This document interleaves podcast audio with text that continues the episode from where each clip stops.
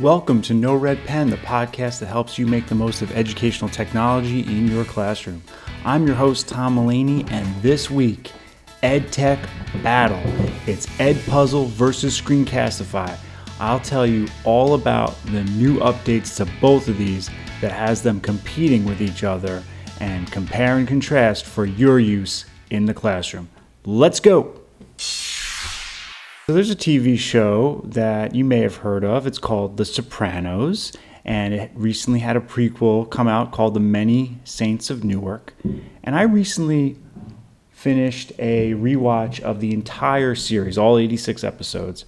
And the last couple seasons really focus on a bit of a turf war between the, the main character, the protagonist, and his New Jersey crime family and one of the crime families from New York City, and they fought over turf and competing interests and whatnot.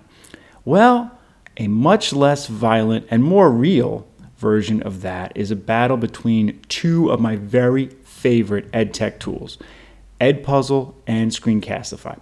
So Edpuzzle has won an award the award for the absolute worst name for an EdTech tool because Edpuzzle sounds like it's a puzzle generator. No, it's a website that allows you to add questions to YouTube videos and Google Drive videos and whatnot. And we'll get into screencasting videos in a minute, but that's what it does. Screencastify is kind of what it says it is. It's a screencasting tool. It's a Google Chrome extension that allows you to screencast. I've used both of these tools. I use Screencastify a ton in my classroom uh, Edpuzzle in my EdTech coaching practice as far as exposing teachers to it. And what's happened is Edpuzzle is for adding questions to videos. Screencastify is for making screencast videos. And guess what? In this school year, in September 2021, the two are going into each other's turf. You can now screencast with Edpuzzle, and you can add questions to videos with Screencastify and there's other updates, but that's the, the big gist of it. So let's start with Screencastify, with what the updates are and what this means for you as teachers. I will actually start with Screencastify because I sense that more teachers use it. I love them both, and I think as a teacher, if I was in the classroom today, I'd be using both extensively. Um, but I sense that more use Screencastify, although Edpuzzle is very popular as well. All right, so let's talk about Screencastify. So it's this Chrome extension, and when you record a video with it, what happens is you hit stop, you get a new screen. It's a video kind of editor screen, and in the upper right, what would happen is you'd get a hey, here's your Google Drive sharing link, and then once you copy that, you click the blue button, copy the link, and now you can share that Google Drive link with anybody. Well, what's happened is that that button has gone all the way to the bottom of that Screencastify editor screen. So the Google Drive button, the YouTube button, and even the Share More button that includes Google Classroom and you guessed it, Edpuzzle, those have gone to the bottom right. What's there instead is a link, a copy share link, not to Google Drive, but to what Screencastify calls the Screencastify Watch page. And when you go there, it's a it's a Screencastify page it can be shared with anyone just like that Google Drive video. The video still saves to Google Drive, so don't worry about that. It's still there. But now it's a Screencastify page.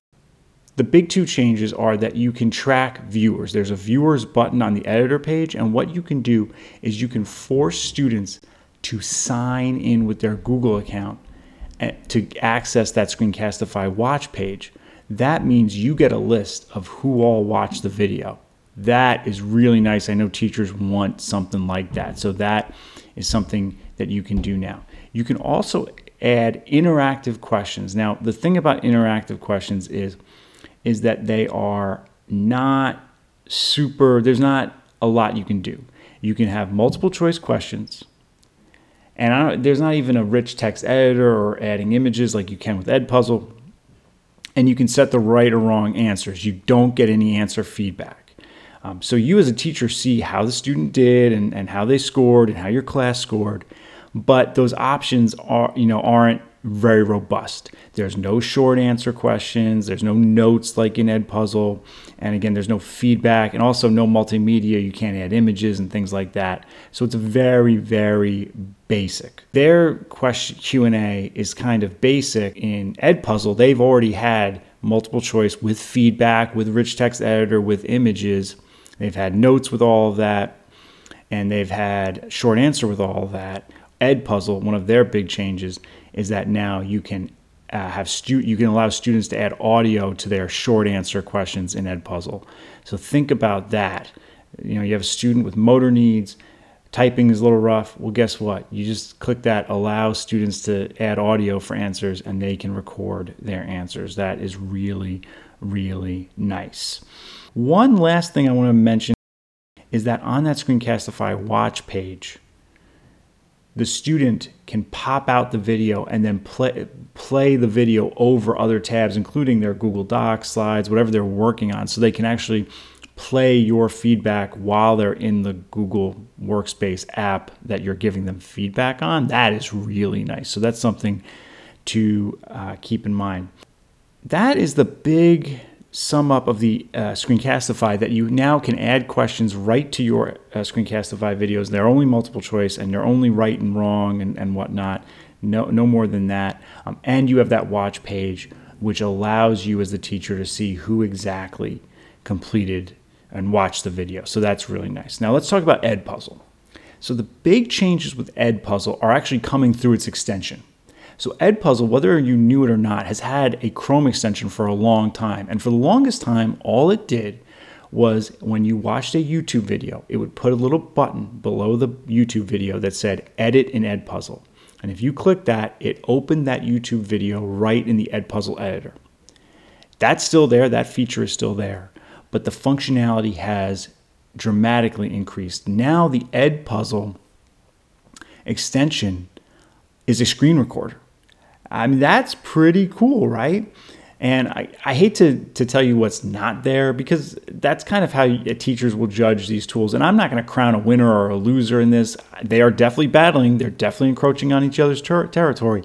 But I really think it's a use case thing, right? If I need to get questions into a video right away, I'm going to do it with Edpuzzle. But if I want to share a video with a larger audience, I'm going to do that with Screencastify, right? Because I can download the video, I can download the audio of the video, I can make an animated GIF, I can put it right on YouTube, I can do all of those things. And you can't do that with Edpuzzle. So with Edpuzzle, you get a screen recorder, and the screen recorder tools, much like Screencastify's question tools aren't robust, Edpuzzle's uh, screen recorder is not robust, meaning there's no drawing tools. It doesn't save the file into Google Drive or into anything like that. So you can't really use the video outside of Edpuzzle. So that's something you'll want to think about. My biggest issue with the screen recorder in Edpuzzle is there's no three second countdown. And I think in Screencastify you can make that up to five seconds. I just use the three. That three second countdown is so helpful in Screencastify. It's such a useful feature, and I wish Edpuzzle had it uh, too.